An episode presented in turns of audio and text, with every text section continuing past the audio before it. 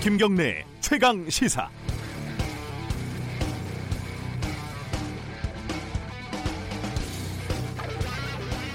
모든 취재원을 의심하라고 배웠습니다. 실제로 모든 사람은 거짓말을 합니다. 적어도 백 퍼센트 진실을 이야기하지는 않습니다. 이 와중에 여러 취재 소스 중에 그래도 신뢰도가 높은 건 국가기관의 공적인 문서와 발표입니다.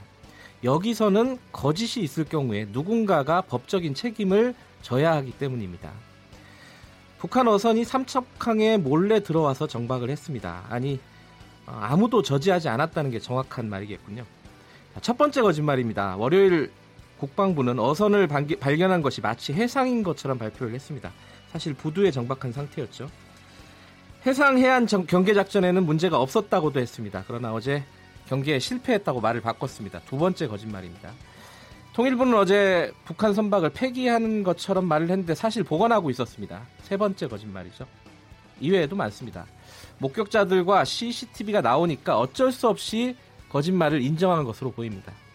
이렇게 초기 발표가 대부분 거짓말로 드러나니까 이후에 모든 것이 의문투성이로 보입니다. 국민들이 믿을 수가 없는 게 당연합니다. 자초를 한 겁니다. 경계 실패의 원인과 대책이 급선무겠지만 누가 왜 어설픈 거짓말로 정부와 군에 대한 최소한의 신뢰를 망쳤는지도 반드시 규명을 해야 합니다. 국민에게 거짓말한 죄도 경계에 실패한 죄만큼 무겁습니다. 유월 이십일 목요일 김경래 최강시사 시작합니다.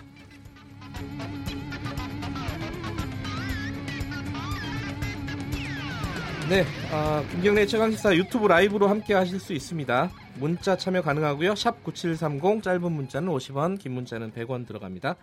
스마트폰, 스마트폰 애플리케이션 콩으로 이용하시면 무료로 문자 보내줄 수 있습니다. 자, 어, 주요 뉴스 브리핑부터 시작하겠습니다. 고발 뉴스 민동기 기자 나와 있습니다. 안녕하세요. 안녕하십니까. 시진핑 주석이 북한 신문에 기고를 냈어요? 이것도 되게 이례적이네요. 네, 북한 노동신문에 어제 기고를 했는데요. 네. 어, 일면에 장문의 기고문 형식으로 입장을 밝힌 것 자체가 상당히 이례적입니다. 네. 시진핑 주석은 기고문에서 북한 비핵화 협상의 진전 그리고 지역 안정에 적극 기여하겠다, 네, 이런 뜻을 밝혔고요. 북한이 요구하는 상응 조치를 포함해서 단계적 비핵화 방식의 지지를 표명을 했습니다. 교착 상태에 빠진 북미 협상 촉진자로 자신이 나서겠다는 뜻을 분명히 밝힌 것으로 풀이가 되고 있는데요. 네. 시 주석 방북을 계기로 북미 대화 재개 돌파구가 마련될 수 있을지 주목이 되고 있습니다. 어, 오늘 방북하나요? 그렇습니다. 예. 네. 자, 어떤 소식이 나올지 좀 기다려보고요. 어, 우리 정부가 대북살 지원을 구 년 만에 재개를 했습니다. 네, 세계식량계획을 통해서 북한의 국내산 쌀 오만 톤을 지원하기로 했는데요. 네. 이천십 년 이후 구 년 만에 북한의 쌀을 이제 지원을 하게 되는 겁니다. 네. 근데 직접 지원이 아니라 세계식량계획을 통한 간접 지원 방식을 택했는데요. 네. 일단 세계식량계획 쪽에 요청이 있었고 분배의 효율성, 투명성 등의 문제를 고려한 것으로 보입니다.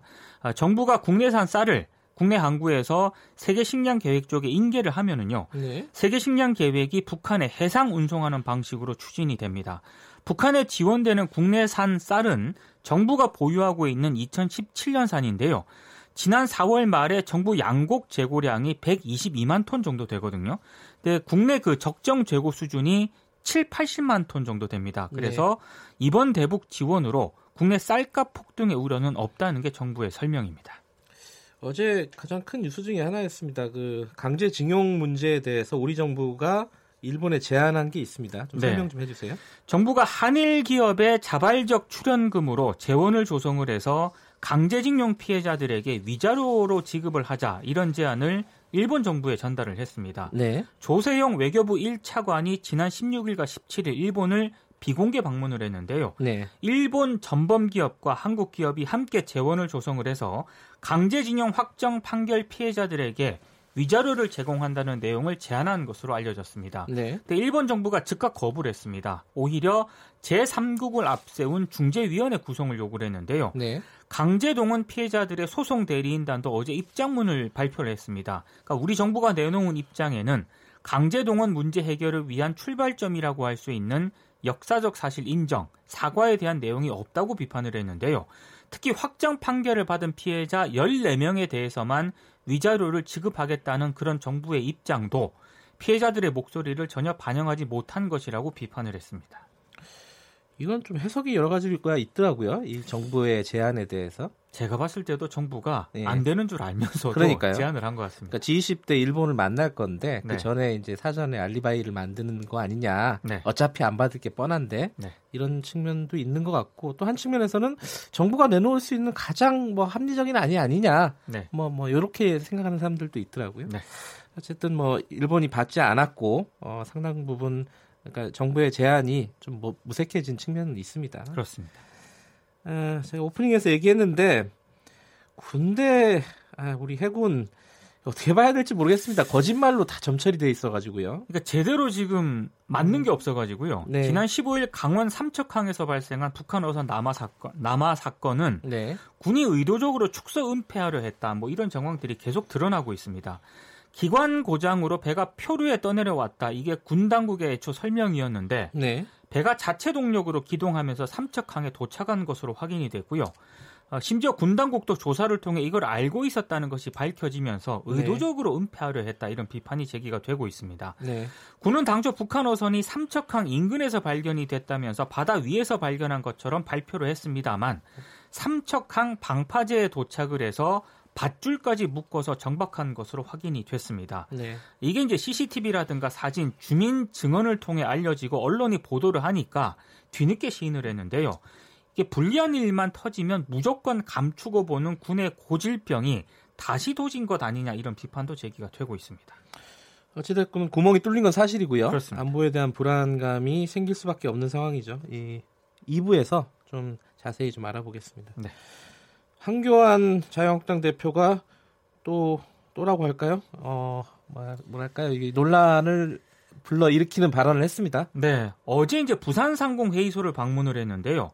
외국인을 내국인과 산술적으로 똑같이 임금 수준을 유지해 주어야 한다는 것은 공정하지 않다. 그래서 법 개정을 통해 문제점을 개선해 나가겠다 이런 얘기를 했습니다. 네. 외국인은 우리나라에 그동안 기여해온 것이 없다는 그런 말까지 했는데요. 일단 황교안 대표의 발언은 현행법을 넘어서는 그런 발언입니다. 네. 근로기준법 제육 조를 보면은요, 국적을 이유로 근로조건에 대한 차별적 처우를 하지 못한다 이렇게 규정을 하고 있고요. 그리고 한국이 비준한 국제노동기구 협약도 국적을 이유로 한 임금 차별을 금지를 하고 있습니다. 그리고 황교안 대표의 발언은 시장에서 형성된 임금 수준을 법적 강제를 통해 조정하겠다는 그런 취지의 발언인데요. 네. 반시장적 발상이다라는 그런 비판도 제기가 되고 있습니다.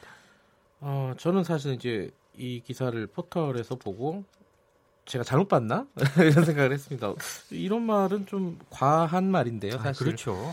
어, 여러 가지 팩트 체크를 해도 어, 사실에 부합하는 내용이 별로 없습니다. 그리고 결정적으로는 보수 진영에서도 어, 이게 외국인 임금을 낮추게 되면은 국내 일자리, 국내인들, 그러니까 내국인들의 일자리가 줄어든다. 그렇습니다. 그런 부작용도 우려를 하고 있는 상황이고 실제로 외국 사례를 보면 그런 사례들이 있더라고요. 네. 황교안 총리, 아 총리란다. 그 대표가 잘 모르고 얘기를 한 것이 아닌가, 혹은 어떤 의도를 가지고 얘기를 한 것, 뭐 이렇게 양쪽으로 해석을 할 수 있을 것 같습니다. 네. 집배원들 과로사가 또 나왔습니다. 지난달 십삼일 충남 공주 우체국 집배원이 사망을 했거든요. 네. 근데 한 달여 만에 또 한 명의 집배원이 숨진 채 발견이 됐습니다. 올해 들어서만 벌써 아홉 번째인데요. 네. 어제 아침 충남 당진 우체국에서 일하는 집배원 강모 씨가 자택에서 숨진 채 발견이 됐습니다. 특별한 병력은 없었다고 하고요.